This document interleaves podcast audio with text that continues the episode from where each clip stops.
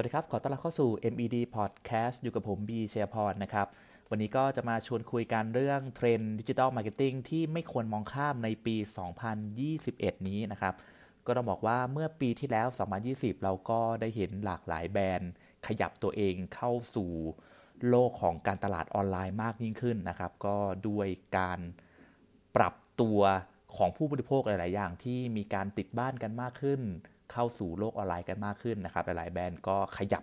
ลงมาเล่นในโลกออนไลน์มากขึ้น ซึ่งวันนี้เราก็จะมาคุยกันเรื่อง 7 เทรนด์ดิจิ t a ลมาร์เก็ตติ้งที่อยากจะนำมาฝากทุกคนกันในวันนี้นะครับ อย่างแรกเลยครับที่จะเป็นเทรนด์ที่เราไม่ควรมองข้ามในปี 2021 เลย นั่นก็คือการ live stream คอนเทนต์จากอินฟลูเอนเซอร์ซึ่งยังเป็นเครื่องมือที่ทรงพลังอยู่นะครับ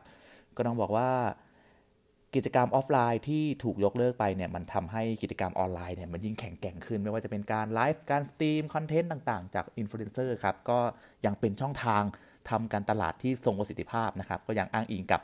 สถิติในช่วงล็อกดาวน์นะว่าการดูไลฟ์สดบน Facebook เนี่ยเพิ่มขึ้นถึง 50%เช่นเดียวกับ Instagram ที่พุ่งขึ้นไปถึง 70 หรือแม้แต่ TikTok เราก็เห็นอยู่แล้วว่ามีไวรัลเกิดขึ้นมากมายนับไม่ถ้วน แล้วก็เป็นอีกช่องทางหนึ่งที่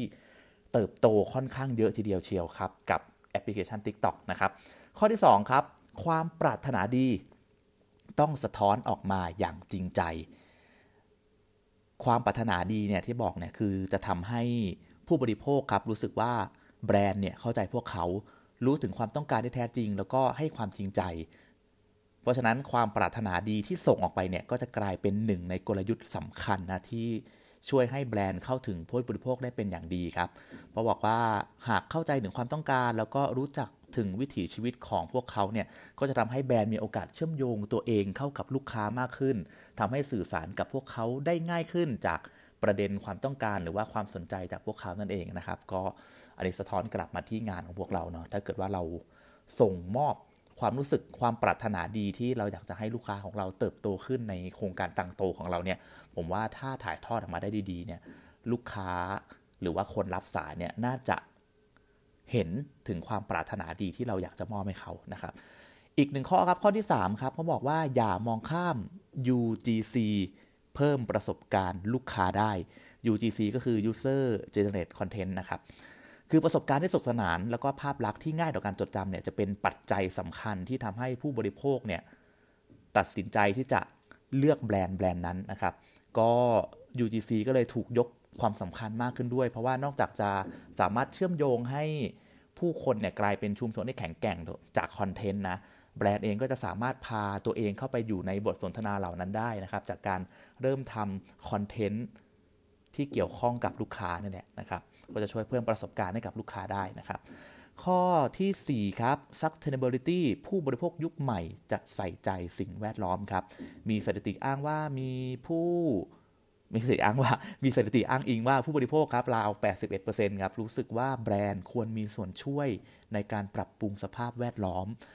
ก็ต้องบอกว่าเป็นประเด็นสำคัญในช่วง 2-3 ปีที่ผ่านมานะ มีการเคลื่อนไหวหลายส่วน แล้วก็เราก็เห็นฝุ่นควันในบ้านเราจริง ๆ ว่ามันมีผลกระทบอย่างไรนะครับ เพราะฉะนั้นการปรับเปลี่ยนแพคเกจจิ้งหรือว่าการหันมาใส่ใจสิ่งแวดล้อมมากขึ้นเนี่ยก็เป็นอีกหนึ่งปัจจัยสำเร็จนะ เราอาจจะเห็นหลาย ๆ แบรนด์ที่เริ่มปรับแพคเกจจิ้งให้มัน เป็นมิตรกับสิ่งแวดล้อมมากขึ้น ยกตัวอย่างง่ายๆอย่างสไปซ์นะครับสไปซ์ก็เปลี่ยนจากขวดเขียวเป็นขวดขาวนะมันก็ทำให้กระบวนการรีไซเคิล reuse เนี่ยมันทำได้ง่ายขึ้น แล้วก็ประหยัดต้นทุนมากขึ้นอันนี้ก็เป็นตัวอย่างง่ายๆนะข้อถัดไปครับก็บอกว่าการแสดงออกทางสังคมมีพลังมากกว่าที่คิด คือตลอดหลายปีที่ผ่านมาเราจะเห็นว่า ผู้คนมักจะรวมตัวกัน แล้วก็แสดงออกทางความคิดเห็น ไม่ใช่แค่ประเด็นระดับประเทศนะครับ เป็นประเด็นระดับโลกด้วยก็อย่าง กรณีแบบ Black Lives Matter นะครับ ก็มีคนออกมาเคลื่อนไหวกันเรื่องนี้นะครับ ก็การเปลี่ยนแปลงอันนี้เนี่ยคือมันจะส่งผลต่อพฤติกรรมการซื้อด้วย ยกตัวอย่างนะครับ ยกตัวอย่างว่า 41%ของผู้ซื้อเนี่ยอาจเปลี่ยนใจจากแบรนด์ที่ไม่ได้แสดงจุดยืนเกี่ยวกับประเด็นที่อ่อนไหวต่อสังคม แล้วก็มีมากถึง 29%ที่บอกว่าจะเปลี่ยนใจแน่นอน ถ้าเกิดว่าแบรนด์นั้นเพิกเฉยต่อเรื่องเหล่านี้ เพราะฉะนั้นเรื่องนี้ก็เป็นอีกหนึ่งความท้าทายนะครับของแบรนด์ที่อาจจะต้องมาดูแล้วก็ชั่งน้ำหนักกันว่า เรื่องไหนที่ควรจะแสดงออกแบบไหน เพื่อตอบสนองกับกลุ่มลูกค้านะครับ อีกหนึ่งข้อครับข้อที่ 6 ครับ ไม่ใช่แค่ voice search แต่ต้องเป็น voice and visual search ครับ ก็ต้องบอกว่าการใช้ voice search เนี่ยก็เป็นแทบจะเป็นปกติในชีวิตประจำวันที่หลาย ๆ คนใช้ค่อนข้างบ่อยเนาะใช้ Google Search ก็พูด ผ่านไมค์ไปนะครับ จะพูดผ่าน YouTube ก็เซิร์ชคลิปอะไรก็ว่าไปนะครับ แต่ว่าเทรนต่อไปนั้นนะครับ อาจจะต้องเป็น voice and visual search แล้วนะครับ ถ้าเกิดว่าไม่เห็นภาพก็ลองไปดู Google Lens Google Lens ก็เรายกมือถือขึ้นมา เขาก็จะประมวลผลมาให้เลยนะครับ อันนี้ก็ยังทำการพัฒนาอยู่นะ แต่ก็เป็นอีกหนึ่งเทรนในปีนี้ 2021 ที่ไม่ควรมองข้ามเหมือนกันนะครับ แล้วก็ข้อสุดท้ายข้อที่ 7 ครับ เขาบอกว่าคอนเทนต์ที่ดี จะต้องเข้าถึงง่าย อันนี้ก็ค่อนข้างชัดเจนตรงไปตรงมาครับ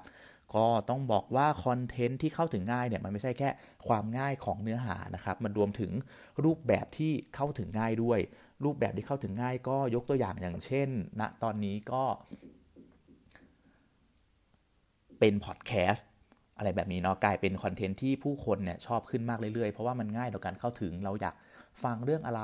เราก็สามารถเข้าไปฟังได้ หรือแม้แต่ขับเฮาที่กำลังดังอยู่ณวันนี้นะครับ ก็ขับเฮาเข้าถึงง่ายไหม ก็อาจจะไม่ได้ง่ายมาก แต่ถ้าเกิดว่าลองเข้าไปแล้วเนี่ยครั้งแรกเนี่ยจะรู้สึกได้เลยว่าจริง ๆ แล้วมันเข้าถึงง่ายมาก แล้วก็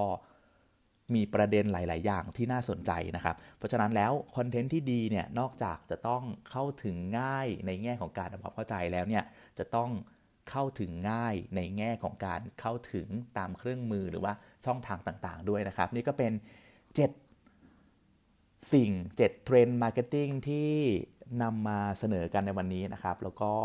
หวังว่าคงจะจุดประกายไอเดียอะไรบางอย่างในการทำงานของพวกเรานะครับ แล้วก็ครั้งหน้าคงจะเอาเทรนด์อะไรแบบนี้มานำเสนอกันอีกก็พบกันใหม่ในพอดแคสต์ครั้งต่อไปนะครับ